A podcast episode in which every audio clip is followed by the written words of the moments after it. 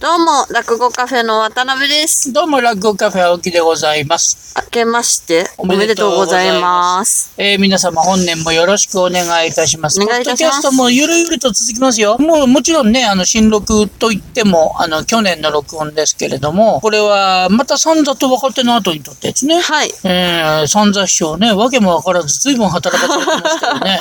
で、今回は一茶師匠、春風亭一茶ね、長師匠のお弟子さんね、はい出てるのは。こんな感じでございます。相変わらずね、そういえばお差し入れもね、あの、塩畑さんをはじめね、いつもファンの方からたくさんいただいておりまして。ありがとうございえーあます。りがとうございます。なんかあの、応援メッセージもいただいております。はい。ありがとうございます。こ今回ちょっと長くない？なんか。長いです。長いですよね。なんかちょっと、ちょっとだんだん長くなってきてるからね。長いですまあ、乱入があったからか。そうですね。だから前半と後半で切りました。なるほど。はいわかりました。では、えータイトルコールお願いします。落語カフェポッドキャスト。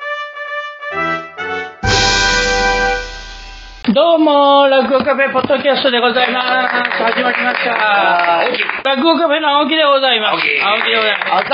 えー、そして本日のゲストはですね、自己紹介していただきましょうか。はい、今日、三座と若手の会のゲストでえー出させていただきました、春風亭一茶と申します。一茶よろしくお願いし一茶ますね、えね、それで相変わらず、これはなんで録音してるのっていうのをよく分かってない柳家三座師匠でごー、ざいどうもま、えー、柳家三座です。ねよろしくお願いします。す。落語会が終わってからさらにまた働かされるという、そうです。えー不思議なシステムになっておりますが、はい今日はアシスタントで飯塚さんが来ております。お疲れ様です。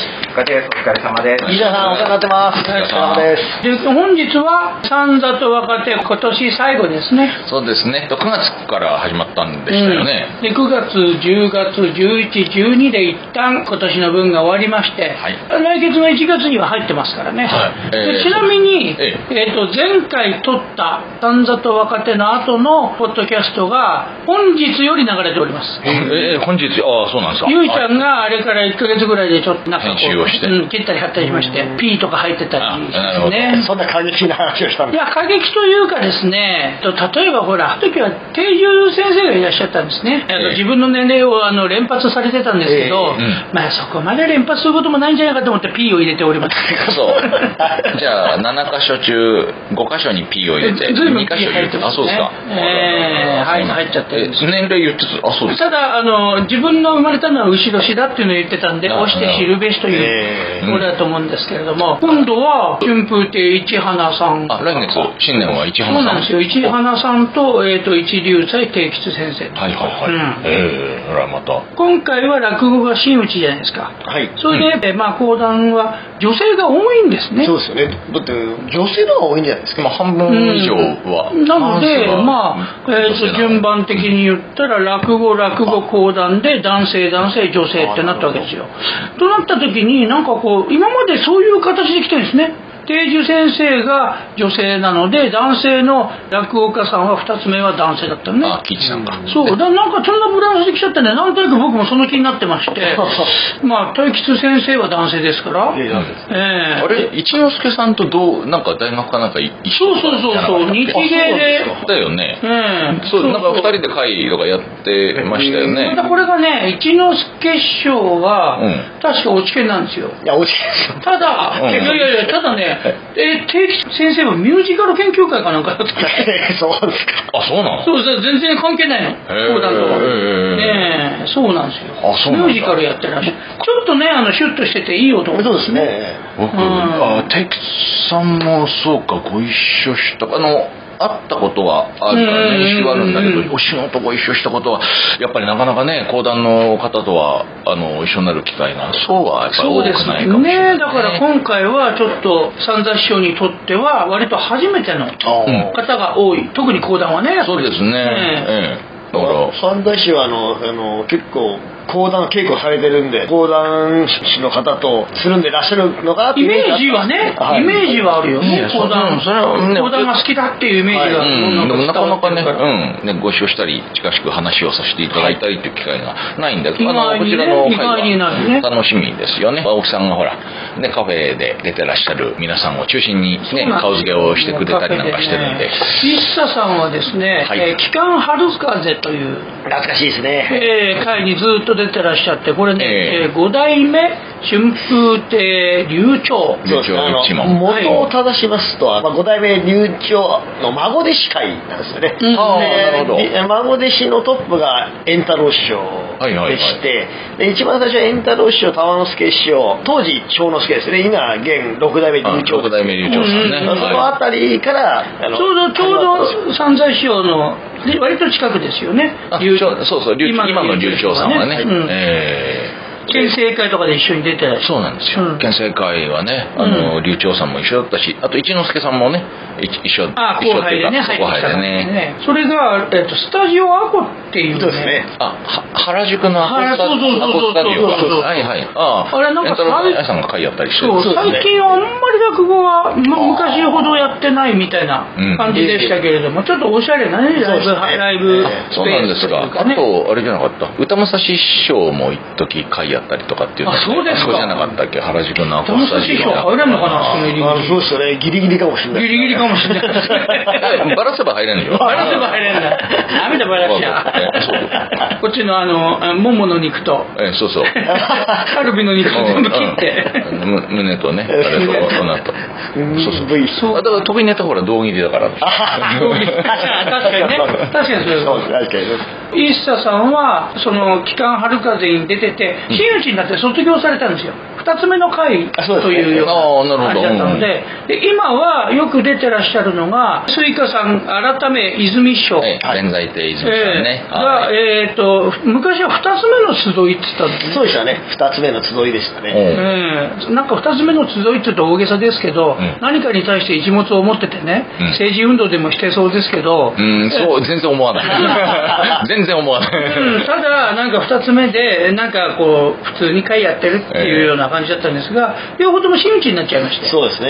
ええ。で今あの落語カフェの気だるい午後、ええ午後の会で2時から。大体真打ちの集いと、そうですね。二人とも真打ちにななったんで真打ちの集い。名前を真打ち集いでう。ん、やってることはほぼ同じだって言ってましたけども。いやいやいやまあ場所だけ変わりましたね。ええ。落語落語協会から。あ落語カフェあ教会だったのがカフェになって、ええ。あってことは教会非公認になったっていうことかな。あ間違いない違い ませんからあの前から公認されてない。なるほどね。集いといって誰も集わないという誰も集わない。いやいやいやそうね。そうなんですよ。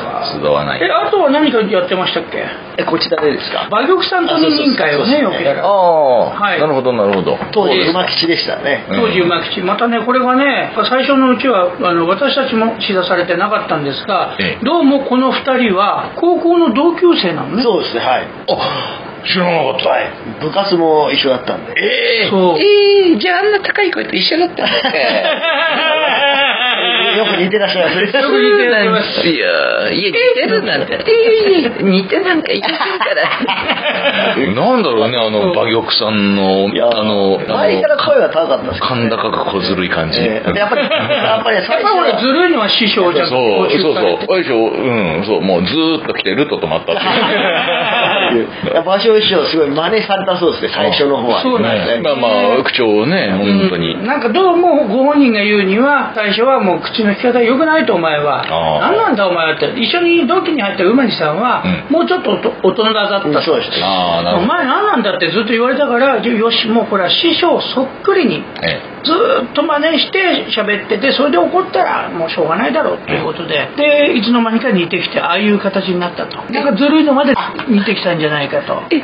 そうなりやした。だけどそういうずるいやつじゃないですよね。うん。ずるいやつじゃないあの意外とね男気があってね。ねおうええもうダメなものにはダメでしょって、はい。もうお客さんだろうがきっちりものを言うところがあります。なるほど。おおそうだよ。ええ。ええ高校高校ってと東京なんですか生まれは？石田さん。僕あの秦野ですあそうか師匠の隣ですあすごい近いじゃないか。おで。小田原の脇だ小田原のそうだよね。ピーナッツとタバコの街です 駅で言うとあれですか？東海大学前。えーの前のの前。その渋沢。二つおそう渋沢。渋沢ご存知です。か渋沢。そう降りたことのある人なかなかいないだろうね。あのね新松だからねこっちからあの小田原から新松僕の生まれ故郷が。僕の生まれ故郷が小田原なんですけど小田原からあれ小田急線に乗ってうん。小田原駅からね足柄、えー、蛍田富水、茅山、うん。で僕は子供の頃はなかった海星っていう駅ができてほうほうほうで新松田とあれするわけですよ、うん。で新松田から次が渋沢なんだけど、うん。この駅間が長いの。小田急で一番長いんですよ。ねえ。あっちの方が長いイメージあるな。すごいよ。新松田出た途端に山の中に入ってでそのまんま、えー、と谷合とか湿地とかうん。河原とかいろんなものをくぐり抜けて抜けて。なんかやばいこのまやばい方向にやこのまんまどこにもつかねえんじゃないかっていう頃にようやくあの渋沢駅があれ10分近く。あれ7分8分ですね。ね8分。なんか開けてくんだ。あのであれですよ。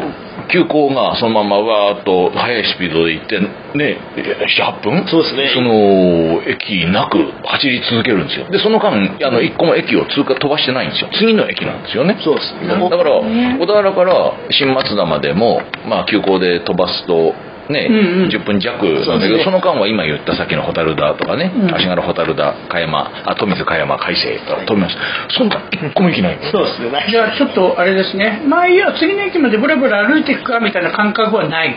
無理ですね。遠いね。違う違う違う。いやいや、東京だとね。違う違う国であそうそう。今東京だとほら、秋葉原からお茶水までいいよ、歩いていけばいいよ。とかね。そうそうそう。であのこのね神保町と九段下なんかあれ地下鉄の半蔵門線の駅立つとさあのホームの端っこから向こうの駅見えるからね。うん短いあの、一個だけ乗るやつはバカって言われますからね。あーなんで歩かないんだよ。まあ東京とやっぱ違いますからねねえ肌あそうですか。肌のだからあのええあとだからちょっとねむ難しい字のあれもなんだっけ？ほらい寄せの夜っていう字を書いて一文字で宿宿に宿読めないですねあのねえあの寄せのよよ夜っていう字浮かんむりに、うん。あのハイスクール決め組を聞いてね例えがね、例えが世代が出るんだいや私はよくわかります。鬼面組のね。ね。であの寄せのよ「よ」の字ですよ「夜」っていう字うん。を一文字書いて「宿ろぎ」っていう地名がある。あの山の中にね。もう本当ねうん。山なんです。本当日本で字のごとくじゃないですあのけど僕がなんで言ってるかっていうと。かなんかにバカされそうだな。いや本当そんな雰囲気の。あの、なんでそこを知ってるかっていうと小田原からまあそのこう近所のねあの何家族が集まって車でわーっと、なんていうのかなあのバーベキューとか川っぺりで岩から岩から川の中にドバーンと飛び込んでみたいなことがうん。できるようなそういうあの渓流だよね。そうですね。それこそあれじゃないですか、アマゾンの子供たちがやってるようだな。だけどですね。そういう自然しかないところですだからねねあのもう本当に崖の上から川のあれですよ。だから深い縁。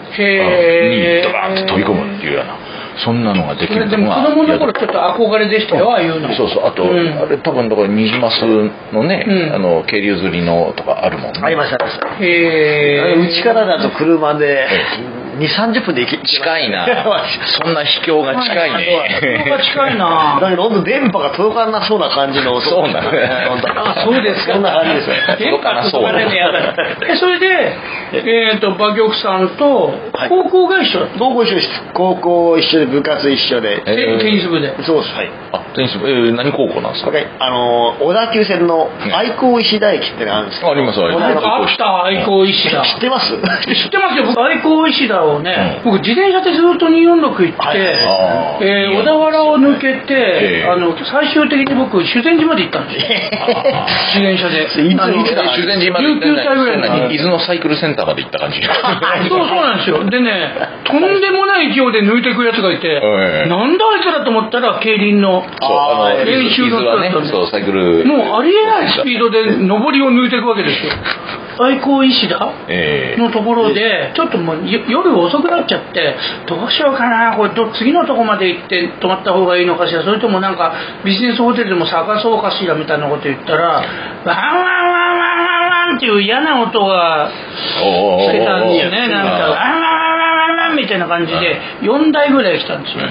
で見つかっちゃってはい。自転車でこうなんなんとか、えー、と伊勢原えー伊勢原ロリータクラブかなんか。ロリータでよく見るとロータリークラブ。なんですけど書いてあるそういうとこに行ったら「お前何やってんだよ女のとこで」って「僕自転車で旅行してんですけどこういうところで」っつったら「ああちょっとここら辺は何もないからあっちの方があれだよ」って教えてやるよっつって乗っけてってやるから「いやでも僕自転車あるんで」なんて話して意外といいやつ 意外と愛好石田のね、不良はいいやつだった。そうただ見た目は本当に怖かった。だからあの辺は本場本場だからね。そうですよね。普通に逃げくみんな走りますから。隣が厚木でしょ、ん。あれ愛好石田の一つ東京寄りがあの新宿寄りがうん本厚木駅ですから。ここ行きゃらヤンキーね。あの上川二弟子の柳家金田優愛さんが。ああ、金田優師匠ね。金田優厚木の 見た段階で喧嘩が強そうですけどね、金田優師匠なんか。高校出たんですけど高校の卒業式の日に今日卒業式ですっつってね、うん。入門に来たんだけどただその日に合わせただけで都に出たかどうかは一切言わない。なんか一応その日に来てるの？そう。近代愛さんに高校卒業したんですか？っていうのと、あとあの文蔵師匠にうん。本当はいくつなんですか？っ てこの2つの問いはねなん俺話し家になってもうね二十何年、うん。30年弱経つんだけどさいまだに答えが得られない えーって笑ってるそのままはい、笑ってか分かんない。真相がわからないう。うんどうなんだろうっていうのはね、うんなんかね、でもね、いろいろ文蔵師匠に関してはね、小岩かなんかで、ものすごく悪かったみたいで、アーケードの、えー、と屋根を、ビニールの屋根みたいなのがあって、それを、えー、と取り替えるから、全部若手が剥がすってことになって、上のもっとおっかないおじさんから、じゃあお前ら頼むぞって言われてはな剥がす感じになってたんだけど、めんどくさいから、全部火つけて燃しちゃったんですよ。そしたらもう次の日大騒ぎになってて、燃えてると、反焼してると小岩が。で、なんか新聞にも載って、で、後片付け大変だったんだけどっていう話を、楽屋で、いや、俺昔火つけたら全部あれしちゃってよって言ったら、穏やかな感じで新聞読んでたペペ桜井先生が、あれ、お前だったのか 小岩の自治会の偉い人だったみたいで。まあ、小岩は昔からですよね、あの、そういうちょっとまあ、まあちょっとね、やばいやつが住んでる、やべえやつらがね。やべえなもう。大体ね、あの、ほら、小岩とかええ、あの、千葉県から来る人たちをブロックしなきゃいけない。だから使命感持ってる人がいるそれやってる。じゃないの？え青木さんだって同じぐらいの同使命感を持ってるよね。僕平井ですね。平井ですからね。ええでもね平井の人間からすると、小岩まではや行かない方がいいと。あいつらバーバリアンだからと。こ いやいやれは怖かったですね、だから本当に青木さんがどれぐらいやべえかっていうところについてはね、あのいやいや来月ね、ちょうど時間となりましたって感じであす。はいね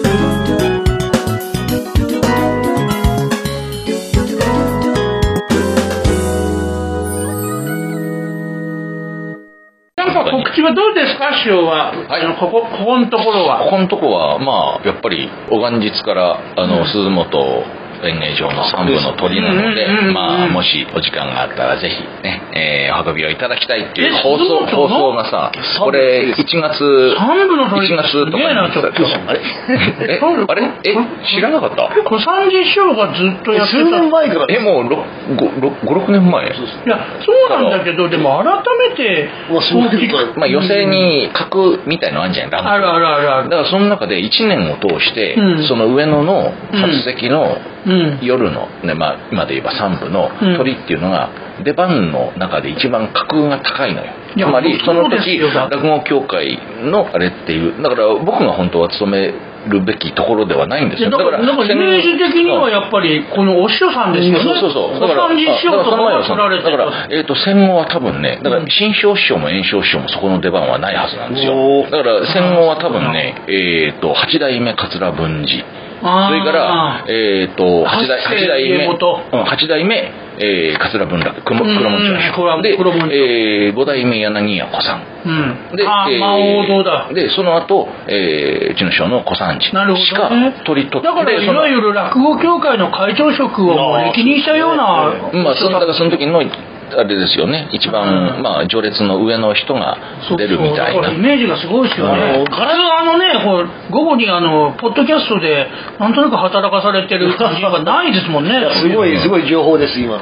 だから本当にその人たちしかねあの、うん。鳥を取ってないっていうぐらいのところなんであの本来であればねもっと別の方が出るべきところなんですが、まあ、たまたまその鈴本のお石亭からそうやってうちの師匠が降りた時にうちの師匠からは何も言われてない。あのうちの師匠はただあのもうあの年齢的にとかいろいろなことでよすっていうことで。でじゃあその後って言ってお石亭からまあ言われてもちろん何度もよした方がいいですっていう話はしたんですけど、うん、まあまあだからあの先もね何年か先までっていうことをさまあでもなんか、まあ、本当年齢の上の人をねじゃあ次っつってちょっとだけ若い人にすると、うん、ほらその先何年かしかっていう考え方もなっちゃうじゃない。だから長いスパンでっていうことも含めてねっていうことだったな。んかそれの方がちょっと期待ができるというかあの定点ウォッチが年数が長くできてねああ散々もこういう話やるようになってこういう年齢になったなというような、うん、えー、感じをねあの受ける人もたくさんいます。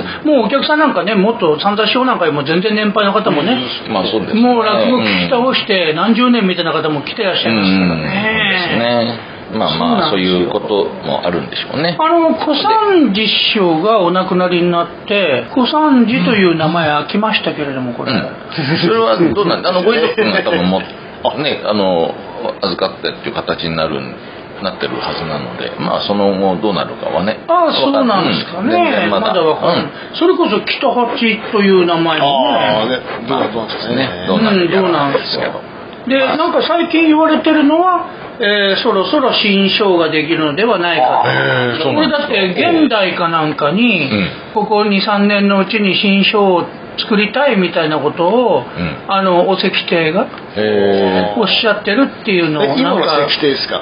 今の石亭です。今えー、だからえ淳、ー、さん、えー、そうですね。だからね。本さんが、えー、そうそう名前を名跡お持ちなんですね。結構前から新章ができるんだ。あそうなんそういう話が。へえそうなんだ。でまたちょっとその話が濃くなってきたんですねじゃあ。なるほどね。そうなんですよ。なんかでもなんかいろんなことがちょっとあの変わってきそうですよね。例えば小三治という名前が昔は小三治というのは小三になる名前だったっていう感じですけど、でも小三治というのはあまりにも大きくなったんで、もう最後の名前にしても全然、遜色ない感じの名前国宝の名前ですからね。そうそうそうそう。ね小三で国宝になったわけじゃないですから、小三治で人間国宝になってますから。ね、でまだまだあるんじゃないですか名前はいろいろ。なんかあんま思いあま慎重っすよね。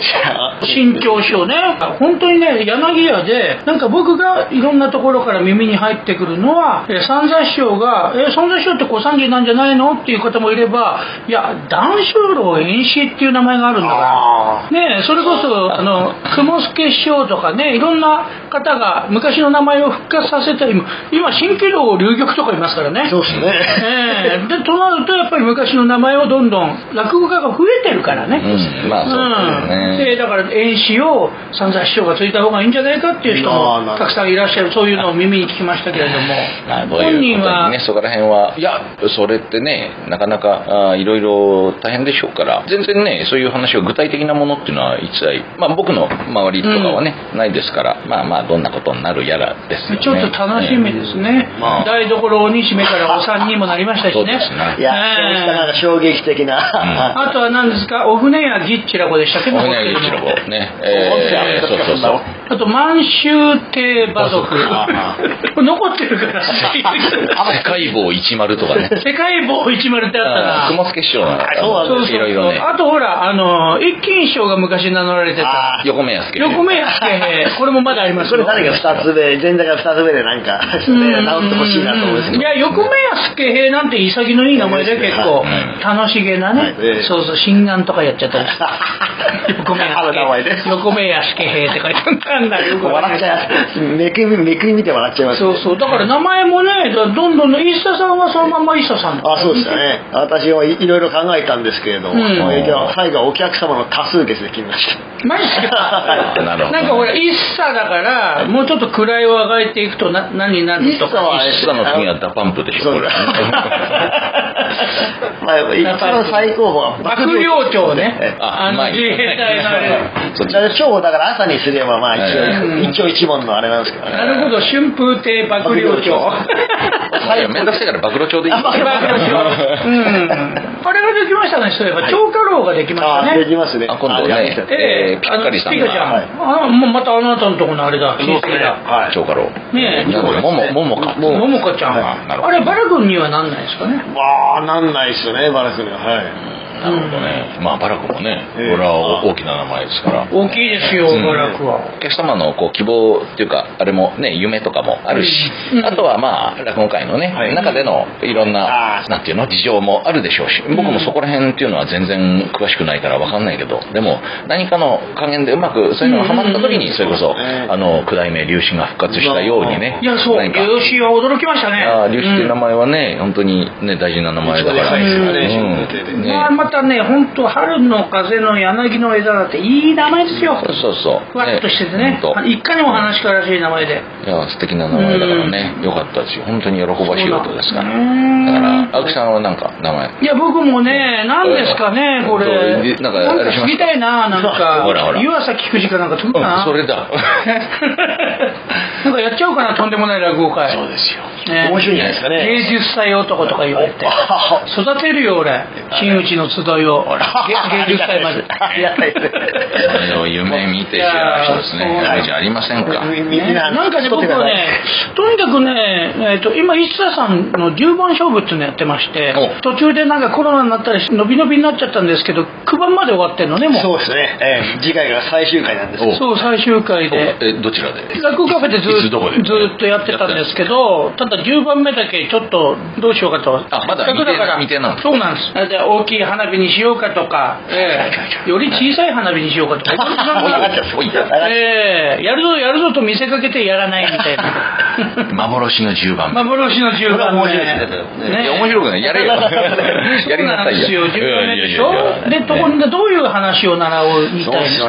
ね。いや本当コロナ禍であの、まあ、今年なんて3席ぐらいしか下ろしてないですね。そうなんですね。一生の僕が今この話をなぜ振ってるか分かりませんか？あの横に教えてくれそうな方いらっしゃるでしょ？ね。今なんかちょっとなんか俺なんか。道具屋の三座って言われて 持ってないんでじゃあ。え道具屋持ってないの？持ってないですよ僕。あそう。持ってないです。最後道具屋行っちゃおうかいや最後10番目を飾るにふさわしいふさわしいよ。話の真逆だよ。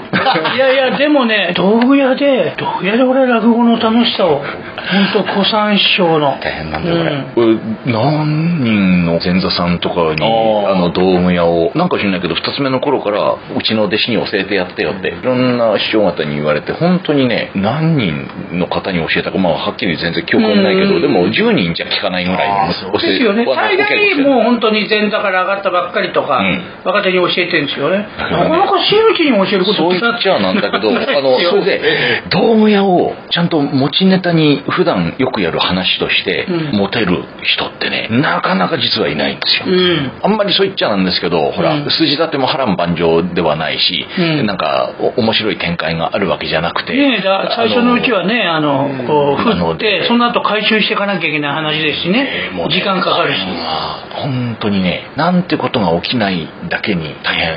なかなか大変です、うん。でも、あ のだから最終回には最終回的におすすめして あそうええ印象に残ってるの多いですよ。だって古参師匠でしょ、ええ。古参師匠道具屋素晴らしかった、僕は古参師匠があの亡くなった時になんか一つの落語の転換期が来たのかなと思ったのは古参師匠って「よせよ。あいつ声かけてもダメだよ。あれオートバイ乗ってんじゃねえか」って言うだけで客席がわーって洗ってた今古参がオートバイっつったぞと。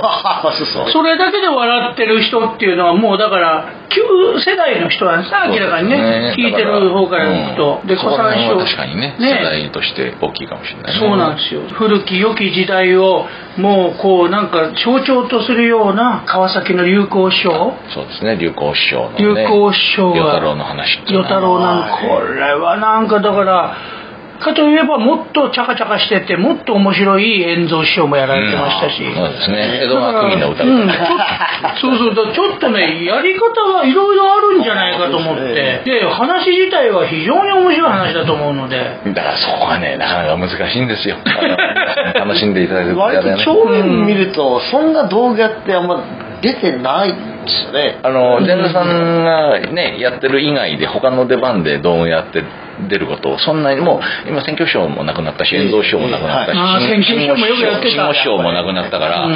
あのー真打ちで今道具屋をかけるえっ、と先達師匠ぐらいかな。ああの頻繁におやりになるっつったらあのうちの教会だと。あと,、えー、と芸術協会だとあれかな？文治師匠なんか今の文治師匠文治師匠もかける。あの人もかけるのはな。何でしたっけ？あのそれこそあのあそこにいた方で、えー、県政会にいた方で。あゆうばさんかな？ゆうばさんね。ゆうばさんはもう本当にむ昔ながらうの、ん、うん、そうですね、えあじゃあまあまああの、はい。10番勝負の10とは言わないまでも、うん。あの改めてね、はい。第2期10番勝負の時のどっかでそういうのは あるいはちょっとなんかじゃあ10番勝負で大きいのかけといて最後あの番外編みたそいうな。そうそうそうぜぜひちょっと教わろうと番外編みたいにしていただいて。あの私からゆうばさんをご紹介します。教えてくれない。ですか教えてくれない。うんまあまあまあ。じゃあちょっと時間をかけて散々しようと、はい。ええええたまに俺10回ぐらいね1回ぐらい間違えてうんって言うかもしれないから。ね9回は答えられても。あと僕一つだけちょっと聞きたいことがあったんですけど。あななんですか？じゃあ、ね、これ最後の質問。ええ最後の質問なんですけど。なんか、ええ、随分体験盗まれたっていうのなんかまあほじくり返しますねうん、あそれどういうことなの、ええ。もうでも石田さんというとともうね泥棒に入られた泥棒に入られたっていうイメージが、東京新聞にも出ましたからね。